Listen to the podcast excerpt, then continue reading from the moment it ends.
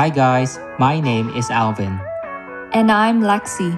Welcome to another episode of Bible Talk, where questions in life will be answered by God through the Bible. Because our goal is to help you discover the goodness of the Lord one question at a time.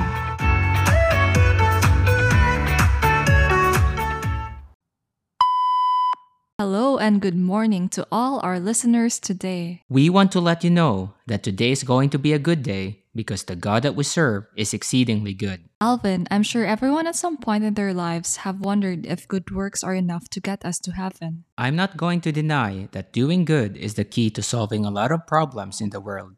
As a matter of fact, everyone needs goodness in their lives, and I applaud people who are in the business of doing good without asking for anything in return.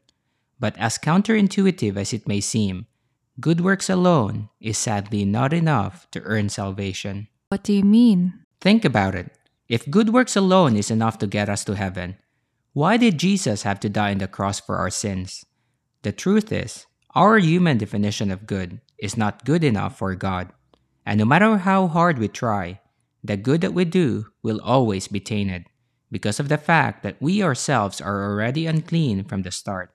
Isaiah chapter 64 verse 6 says that all of us have become like one who is unclean. All our right and good works are like dirty pieces of cloth, and all of us dry up like a leaf. Our sins take us away like the wind. That makes sense. I imagine our lives as a dishcloth. Now sin is like a stain on the cloth. If I use that soiled fabric to do good by wiping the dishes clean, the stain on the cloth will eventually make the plates dirty, right? no matter how much I polish them. You got it. And that's precisely the reason why no amount of doing good will make anyone clean to enter heaven. Revelation chapter 21 verse 27 tells us that nothing unclean will ever enter it, nor anyone who does what is detestable or false, but only those who are written in the Lamb's book of life. So, how do I enter heaven then and get my name written in the book of life? You first have to understand that everyone, including me and you, have sinned and fell short of the glory of God.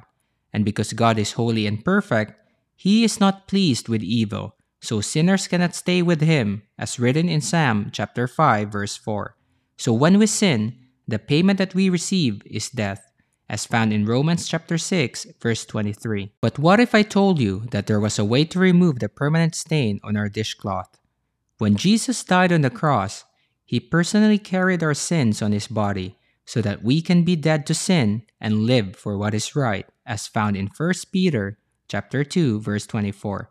Like a detergent that removes stains, the blood of Jesus cleanses us from all our sins. Amen. And the only way for us to be good in the eyes of God is when we place our faith in Jesus. Because Christ, who had no sin, became the offering for our sin, so that we might become the righteousness of God. You know what, Lexi? If there was someone who was deserving to enter heaven by good works alone, that would be no other than the Apostle Paul. He said in Philippians chapter 3, verses 4 to 6, that if others have a reason for confidence in their own efforts, he has even more. Why? because he was circumcised when he was eight days old. He was a pure blooded citizen of Israel and a member of the tribe of Benjamin, a real Hebrew if there was ever one. And not only that, he was a member of the Pharisees, who demanded strictest obedience to the Jewish law.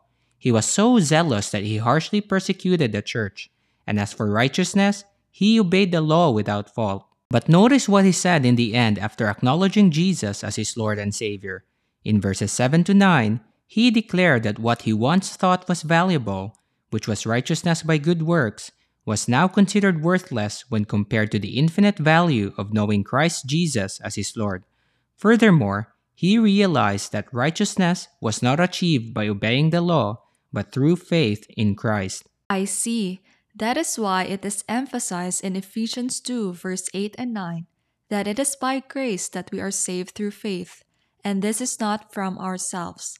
It is the gift of God, not by works, so that no one can boast. So, what advice can you give to our listeners who think that they are not good enough to enter heaven?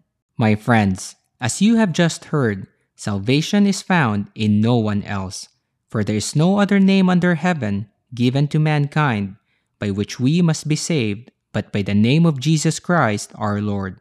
For it is written, If you confess with your mouth that Jesus is Lord, and believe in your heart that God raised him from the dead, you will be saved.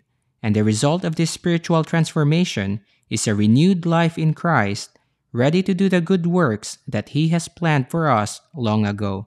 So, salvation brings good works and not the other way around. If you have questions that you've been struggling to find answers to, send us a message and we'll let the Bible do the talking. See you all next Monday. God bless you. Bye.